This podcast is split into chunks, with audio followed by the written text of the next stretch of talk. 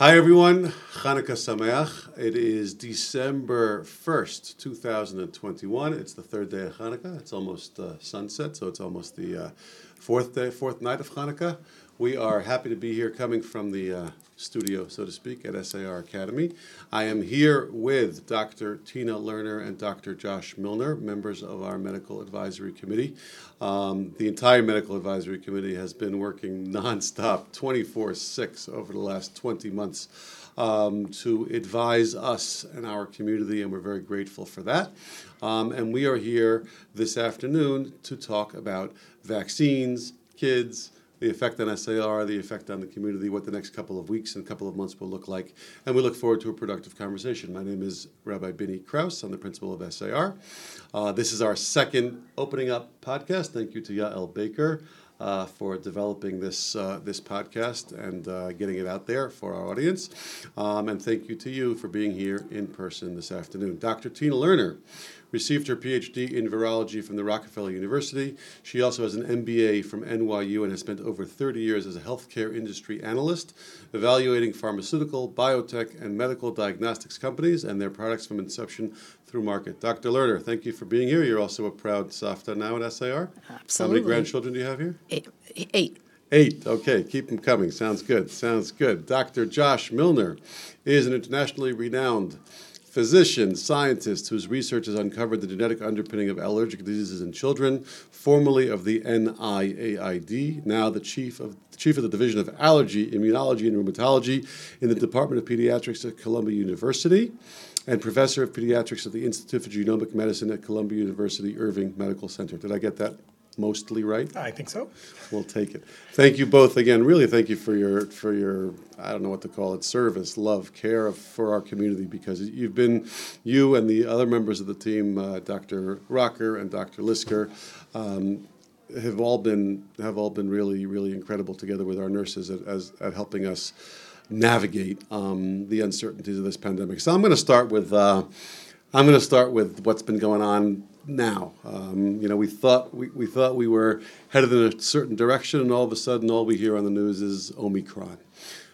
What's Omicron? Why Omicron? How Omicron? What are we going to do about it? How much does it change um, what we know or what we don't know?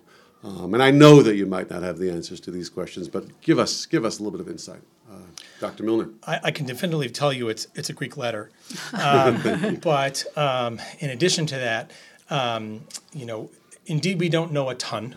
Um, everybody in the world is looking for little morsels here and there that can give us clues. Um, it is possible that it is more infectious than Delta. we don't have any indications that it's more dangerous than Delta or a lot more dangerous than Delta. We don't have any indications of that right now. Um, you'd have to look at large swaths of the population before you really have an idea, and it really is likely to be just a matter of days uh, before we know a little bit. Um, there are two ways that we're really going to evaluate it to really have a much better idea. The first way is looking in the lab, and that's by just looking at measures that might correlate to whether people are immune if they've been infected with a different strain prior or if they've been vaccinated or both. Um, those just correlate for us. They give us an idea, uh, but they don't tell us how it's going to actually play out in the real world. The way that that plays out is by looking at individuals who get hospitalized um, and seeing um, if they are sicker, um, if there are more of them, if it is in people who were more likely to have been infected or vaccinated prior. That's really the only time we're really going to know. Until then, it's all going to be sort of extrapolating from very small samples, and that can be dangerous and give us the wrong idea. It is absolutely possible that it could also be a milder disease, even if it's more infectious. And so I was going to ask about that split. So it's possible that even for vaccinated people, this might be more infectious. There might be more breakthrough infections, but that the vaccination will still protect against illness. Is that so possible? So f- for all of the variants mm-hmm. so far, the vaccination protects against the illness even significantly, when... even though it may be you know possible for you to get um, infected. But remember, infected even means something different when you've already been vaccinated. It's not quite the same as sick and infected. There will be people who get sick. It's a smaller number when they've been vaccinated, or if in some cases if they've been infected uh, recently. Um, but uh, uh, the the, the this particular virus, m- irrespective of the prior immunity, may be a mild virus. It's it's it's just as likely to be that as it is to be the same or to be more uh, severe. There were reports. The initial folks in South Africa did say they only saw it in mild cases, um, which is why people are hopeful that Right. it's not terrible, but that they were looking on a college campus where you're not necessarily going to see so many mild cases, and also you're not following these people long term to find out what happens. Are we going to see? Is this like? Are we going to get news every day on this? Real news and data, real information is going to be every day, every week, every month. I know Israel's closed for two weeks, so everyone's following that, of course. Uh, you The, know, the news will be by the half hour. I suspect. okay. the real decent like read on what's going on is going to take a full two weeks um, because you have to actually get the virus, isolate it, get it into a lab that can study it, um, and and repeat their studies and compare to the way other people study it uh, with different methods before we're really going to have like that first inkling of of which way it's going to go in people who are immune. And it really will be, we'll just see how much it spreads. Sounds like it does spread very fast. Um, and, um, and so, uh, but it was in areas that are not well vaccinated. um, and so, um, and so, um, uh, it does spread. It sounds like it does spread very fast. So we'll have the numbers at a certain point in time, unfortunately, um, to know whether you know it's more likely that one would get very sick. And now we're going to move from science to policy a little bit, and this is the right. We, right, we we're all obviously trying to get the information that we need to get, and we're all aware of the fact, and certainly we've become more humble over the last two years that there are so many things that we don't know. So when you're in that period of not knowing, do you? I've heard some people say, "Well, then don't change any practices until you know," and I heard other people saying, "Well, change a lot of practices until we know." Um, how do you? How do you? Manage that, navigate that that question? Well, I think for this one, we can start with the operating assumption that it's similar to the experience that we had with when Delta took over for the previous variants. Um, and we're all set up to have the mitigation strategies and the vaccination and everything else. I think for the and since we're we're talking about maybe a couple of weeks till we have a lot more information, um, you know, there's not a whole lot of huge policy changes that should be made right now based on the discovery. Okay, And that's I, helpful. I would also add that it's it's unfortunately not a surprise that this is happening mm. because it's a highly mutating virus, and viruses basically try to reproduce themselves as efficiently as possible, and every once in a while they succeed. And you know, if it wasn't Omicron, it might have been. An, it was gonna. It was bound to be another one. So this was kind of in the expectation, and um, the fact that the companies who are working on the vaccines have all been set up in their labs to study every new variant that came along with the idea that if they had to go into warp speed again as they did the last time, they could do it. Okay, and you know, Dr. Lerner, you've been you've been incredible at following every piece of news. I think you've watched all the uh, all the hearings. I'm a and- geek for the FDA hearings, It's yeah. pretty amazing how you how you pick up that information. So, can you can you update me? Can you update us on you know have I know that New York State, the governor did make some kind of statement, or maybe maybe it was a New York City statement about it wasn't a it wasn't a policy change, but some changes in recommendations. Is that uh, what's been going on the last couple of days? I, I guess that, I mean, that's what they, the city announced. Um, and although it, stronger recommendations for masking indoors, just to be on Stronger recommendations for masking indoors. Now, we're, we're, we're under a mask mandate in school In anyway. school, it's not change. All of our vaccinated students are under a mask mandate, although it, it's hard. I Mm-hmm. think that, right, it's kids and, and adults see through some inconsistencies. Um, so, so I think the mask mandate for vaccinated populations has been has been something that we've been grappling with, which we can talk about. Um, but you know, in school, it's not really much of a choice don't because have a choice. th- we- there is a law. Um, but but yes, so I've seen that some recommendations, but not exactly policy changes yet. And I guess we're kind of biding our time to see to see where it goes. Yes. The one other thing that I would add is that again during the time when we're uncertain, so there may not be significant policy changes for those who are already vaccinated and who already practice certain distancing um, and masking um, uh, behaviors already. Uh, but for those who don't, who thought maybe oh this is all over, um, those folks might want to redouble their efforts on the on the the you know those practices um, if they're not vaccinated, this is yet another good reason to get vaccinated, um, even if the vaccine does not perfectly match this new variant, it will be protective uh, to to uh, some, including to variants that already exist now. Right. Um, and so um, so that will be helpful, and uh, and then also right in places where you would normally, and in, in crowds where um, there are differences of practices that are just personal preference, um, just to consider that we don't know what's coming and that it might be the better part of valor to be to to, to, to have uh, practices that are more careful regardless of what the uh, you know the particular recommendation happens to be, um, or I should say mandate uh, uh, uh, happens to be in the in the area at the time. Right, I saw the president, uh, I forgot the language exactly, he said, you know, he, he certainly encouraged no panic, but, but, but certain level of caution, obviously trying to find the balance between, you know, not, not just ignoring things, because when you have new information, you have to take it seriously. You also don't want to, you know, create a state of panic every time. First of all, that will take away from confidence in the vaccinations, which is important, um, and has, has proven, has, has been proven to be successful. So, so I guess, I guess in our smaller, you know, smaller groups and smaller communities, we're trying to, we're trying to find that balance as well. Um, so let's move to the conversation that we thought we were going to have before we knew about um, Omicron, and we we, we originally um, asked you to uh, to have this conversation about the particular um, EUA approval. All right, emergency use authorization um, for the five to eleven year olds, um, which happened at the beginning of November. Again, Dr. Lerner was spot on. I think in August she told me uh, uh, Thanksgiving would be uh, around Thanksgiving, a little bit before Thanksgiving, and you were really, really close to that date. I think our November 14th was the day that we had vaccinations in school, which was around 10 days or so after. Um, after it was approved, just to just to share information with, with everybody, I think right now we had about 630 eligible five to 11 year olds at SAR. 500 of them have are not fully vaccinated because One- that's, that's one almost shot. not possible yet, but 500 of them had their first dose. Um, many of them will have their second dose this Sunday, December 5th, here at SAR, but many have, have taken their doses elsewhere, which is which is great. So I think we're at about 500 out of 630. I think we're around, um, you know, around 80%, and certainly in our school community, it's it's higher than that. Although we have to remember we have two-year-olds and three-year-olds and four-year-olds here who are not uh, part of this group. Um, and again, as you as you know, anybody 12 and up, um, we had a vaccine mandate. Um, so that means that all of our staff are under a vaccine mandate. All of our students 12 and up are under a vaccine mandate. Um, I guess I'll just say by, by way of introduction, and these were conversations that we were all part of.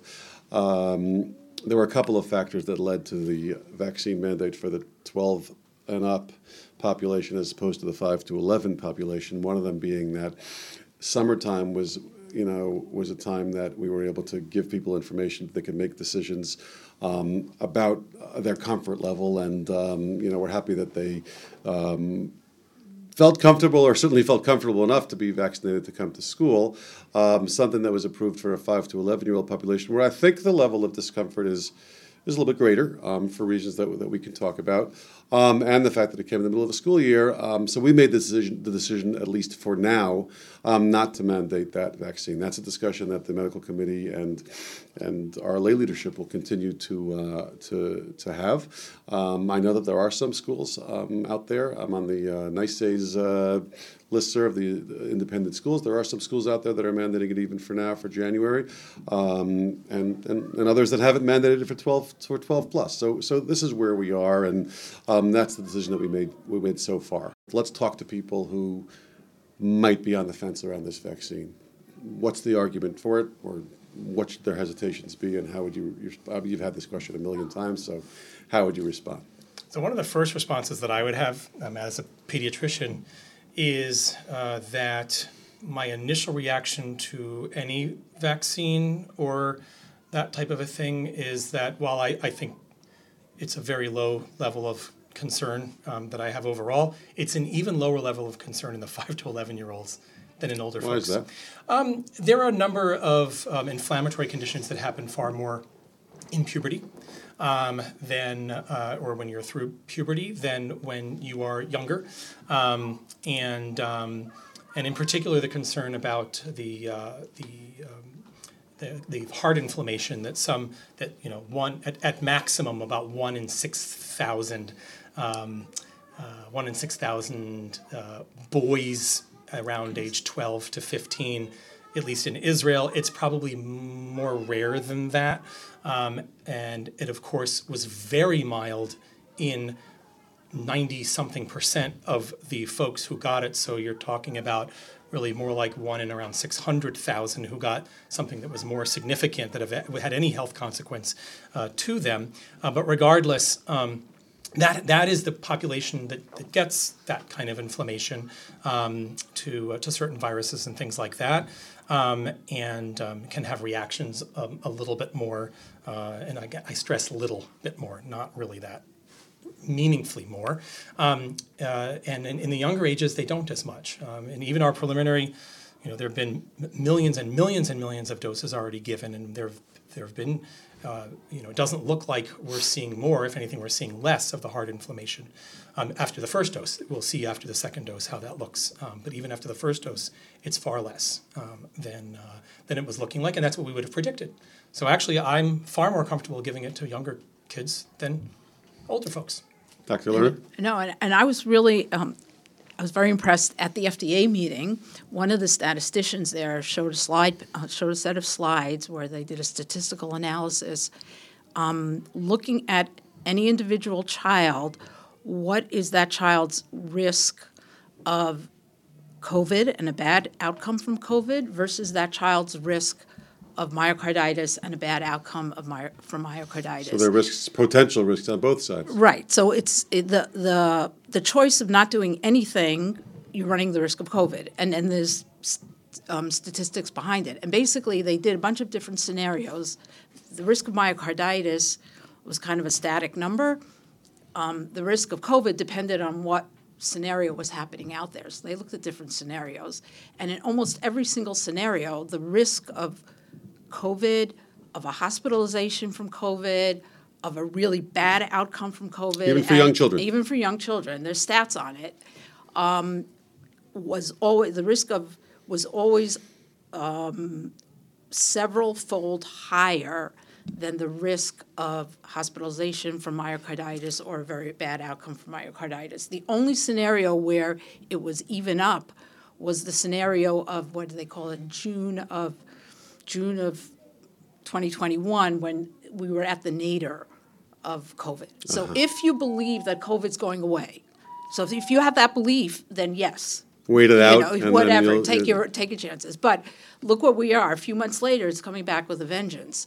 So um, yeah, the the the risk benefit ratio, even f- for the children, is overwhelmingly favorable. Now, to be sure, the risks are, are low for children, and people have been talking about that for a while. And I, I don't, I, I- I'd like to believe it's still true. I don't know. Um, the risks are very, very low for children on, on both sides of this ledger, right? Yes, and actually, let's put some numbers on it. So, um, again, the very maximum of, of, of any bad outcome from the vaccine, different than the placebo, um, is the myocarditis. Okay. That's the that's that's the most that's the the, only concern right now, um, is the the myocarditis. Um, and again, the Israelis were a bit of an outlier and showed one in six thousand uh, teenagers. Uh, uh, who got um, a, a very mild case of myocarditis that you may not have even have known you'd had if you weren't worried about it um, happening because of the vaccine, overwhelmingly. Okay, so that's so uh, like I said, it's more like one in six hundred thousand who's going to have a more consequential myocarditis um, in response to the vaccine. Um, those are big numbers. Okay, that's a ridiculously uh, s- one in six hundred thousand is you should play the lottery, right? Okay. So so then um, the uh, uh, but on the on the flip side, one about bet- somewhere between one in seven hundred to up to one in a thousand children who is infected with COVID develops the multisystem inflammatory syndrome uh, uh, in children, the MISC. That buys you a multi-day stay in the hospital, you often in the ICU, requiring very serious treatment. Um, I've seen someone in our community um, who got MISC without with having a mild COVID, and then a child um, between ages of five and eleven who developed MISC right here in our community, um, and it was touch and go. One in 700 to one in a 1,000 versus, One in six thousand to one in six hundred thousand. It's that simple. what's that?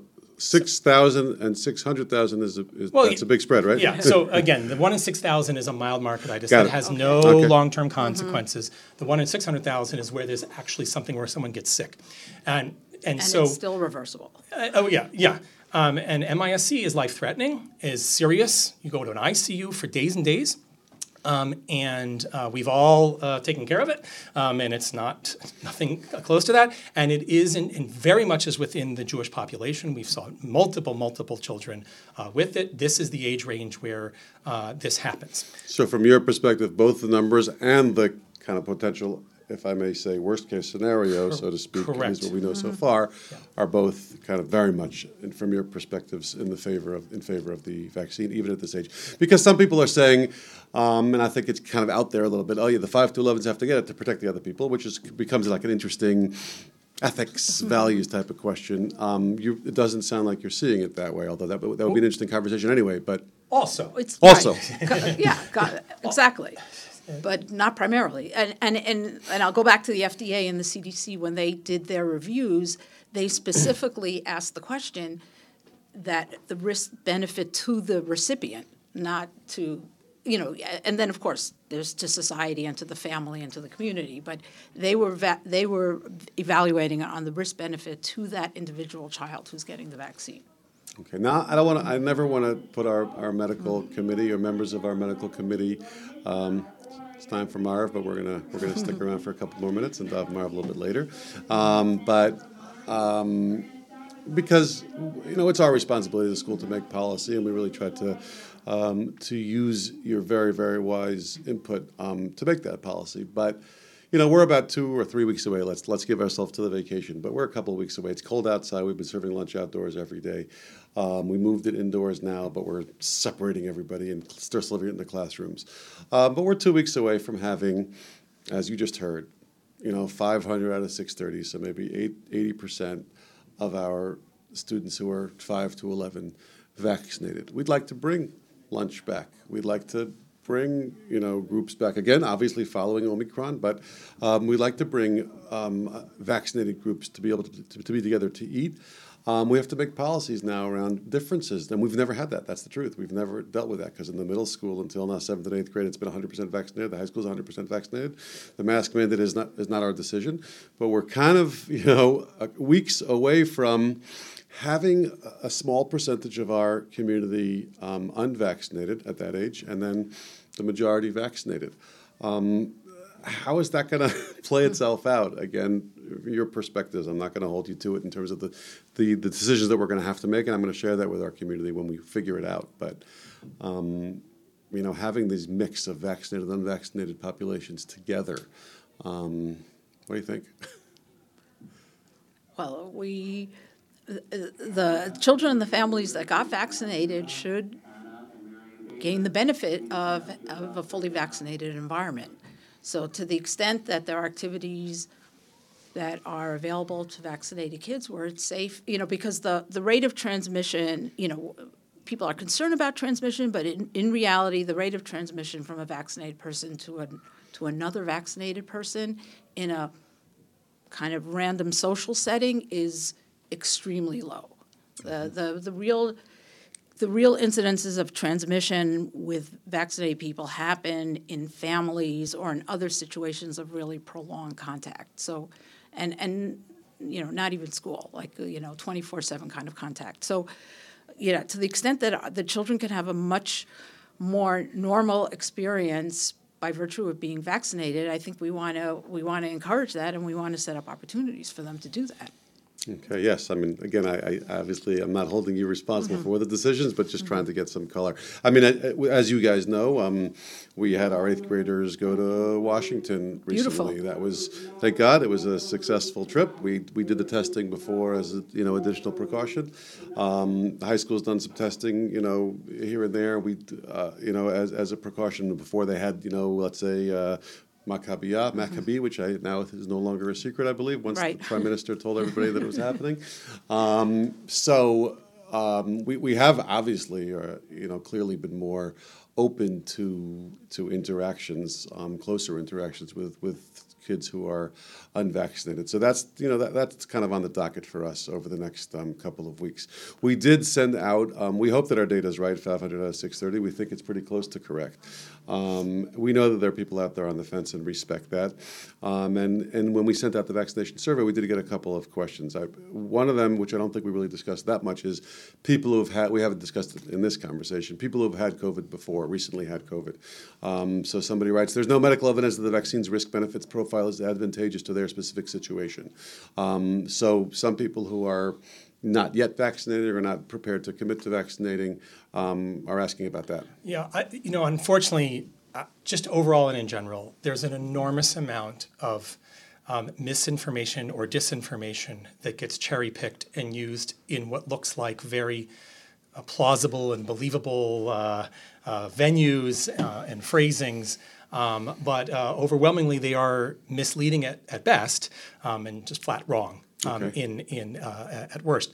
I think there may be a window after one's been um, infected of let's say a couple of months where there's not going to be a big difference between um, whether one gets vaccinated just because that's as you're recovering from the virus and that sort of a thing um, but every study that's been done in israel you know where they've got amazing data um, and around the um, uh, around the world um, a well done study there uh, there is a two to threefold at least increased protection against infection amongst those who were vaccinated and had a history of COVID versus those who were unvaccinated and had a history of COVID. And as time goes by, and more people are further away from their COVID infection, um, those numbers may be even different. Um, and one of the key ways that this actually ends up working is that vaccinating on top of having a history of COVID actually prompts your immune system to be prepared for the variants. I know that sounds crazy, uh, but the way that the immune system works is the more broad the response is, the more likely it is going to anticipate when the virus looks a little different. And that has been very clear from, from experiments to real life, uh, uh, the way it works. Yes, it's true that the vaccine was not protecting people against getting infected as well as having been infected over a certain period of time. And again, there are wide ranges of when people were infected, but there's no question that if you vaccinate after infection, you're far more well protected than if you have just been infected. Okay, and that's what you, I remember we had this conversation in the summer, that's what you said then, you continue to say it now, and you think that nothing's, It bears nothing's out. changed, or it's Yeah. been, it's And, been, and the, the original thinking, which may have been true last, you know, in 2020 with, uh, with the early strains, um, the original thinking that someone who's had COVID cannot be infected again is just not true. I mean, it's just gone out the window. okay. Um, another comment, I'm uh, paraphrasing a little bit, um, but somebody did want to speak to the medical committee about, and I know, Dr. Lerner, that you've, uh, you, you've told us what you, what you think about this. People are trying to understand, well, if it's just emergency use authorization, like, let's wait for the real authorization. Um, Obviously, right, is it, is it a fast-tracked authorization? Is it a fast-tracked authorization that people can, you know, understandably say, like, I'd rather, you know, have more data? How would, how, how would you explain to people what emergency use authorization means and why you're confident in that before the, I, I don't, I don't think we have full authorization yet even on the twelve to sixteen. Almost. We have it on the 18, uh, 18 and above, and the 12 to 16 is being applied for. Okay, The real difference, I mean, it's procedural. It, it's a way, it's a way of getting something on the market faster, and it's a way of the FDA approving it without having the full, full set of things that it, the FDA normally needs. So what's, what, what they're, what the FDA is waiting for is not um, more clinical data, actually. They're going to do more inspections, they need more manufacturing. There's a lot of manufacturing details that they review, so they reviewed them in a more rapid fashion. And in order to give the full approval, they want mounds and mounds of more data from the manufacturing plant. Um, they're, it's not a question of uh, whether it, you know, it works or not works, or whether it's effective or not effective. That part they already reviewed and they agreed on. Um, they're just waiting for a lot of more supplemental data on manufacturing in order to do the full, the full approval. Um, they- Okay.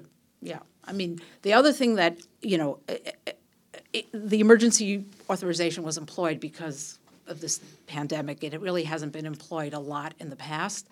But with it, you know, these vaccines got out there, and the vaccines have now been used in, you know, I, I don't know if it's more more people than ever before, but in, the numbers are massive. So around the world, eight. And I looked it up this morning. Eight billion, eight billion shots have been given of all the vaccine types. In the U.S., it's something like 400 million, and of which you know, because we're talking about the Pfizer for the kids, the Pfizer one is the majority. So it's somewhere in the area of 300 million shots so far. That's not people, that's shots, right? Those are shots, so you can divide it by two maybe. Okay.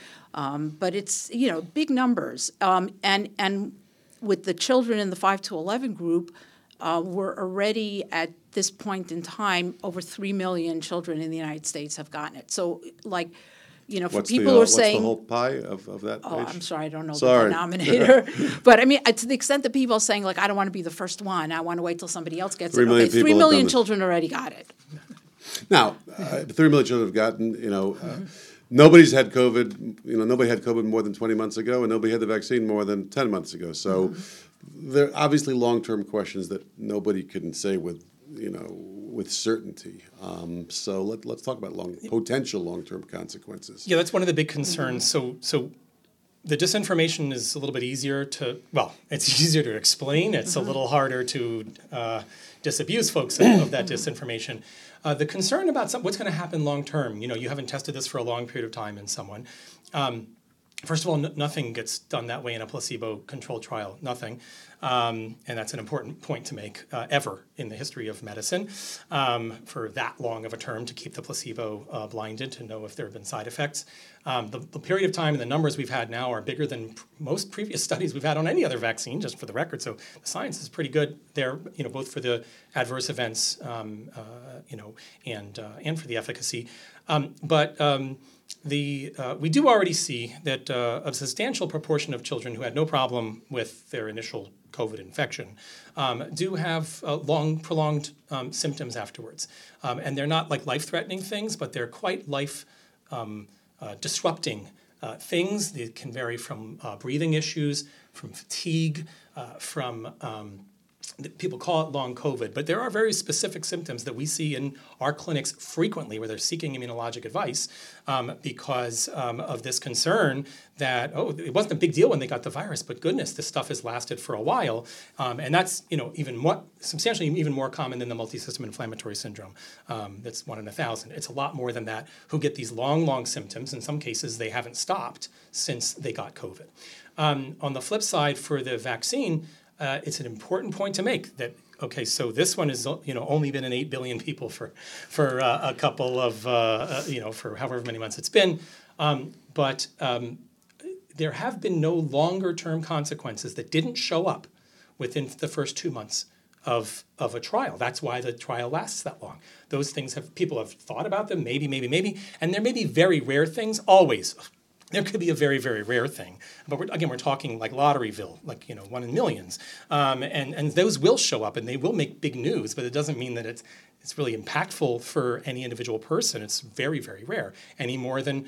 Uh, I, I love the statistic. Uh, sitting on a toilet is substantially more dangerous than any of the uh, adverse events, even a, you know, in, in, in the trials that have been done. Substantially, it's just rare, so you don't really hear about it. I guess people don't talk about Live it. Live and learn. But uh, regardless, and and um, you know, uh, it's it's uh, you know those are, those are real numbers. These the, the, the- when something makes the news, it. It, it scares you, but it's still Sure. very, very, very rare. This is, you know, this is at the time of it's been it's been a long haul, and there's a lot of unknowns, and obviously people, you know, people are th- there's a range of you know anxiety levels, and you know people want to know. But I think that having this information is really really helpful.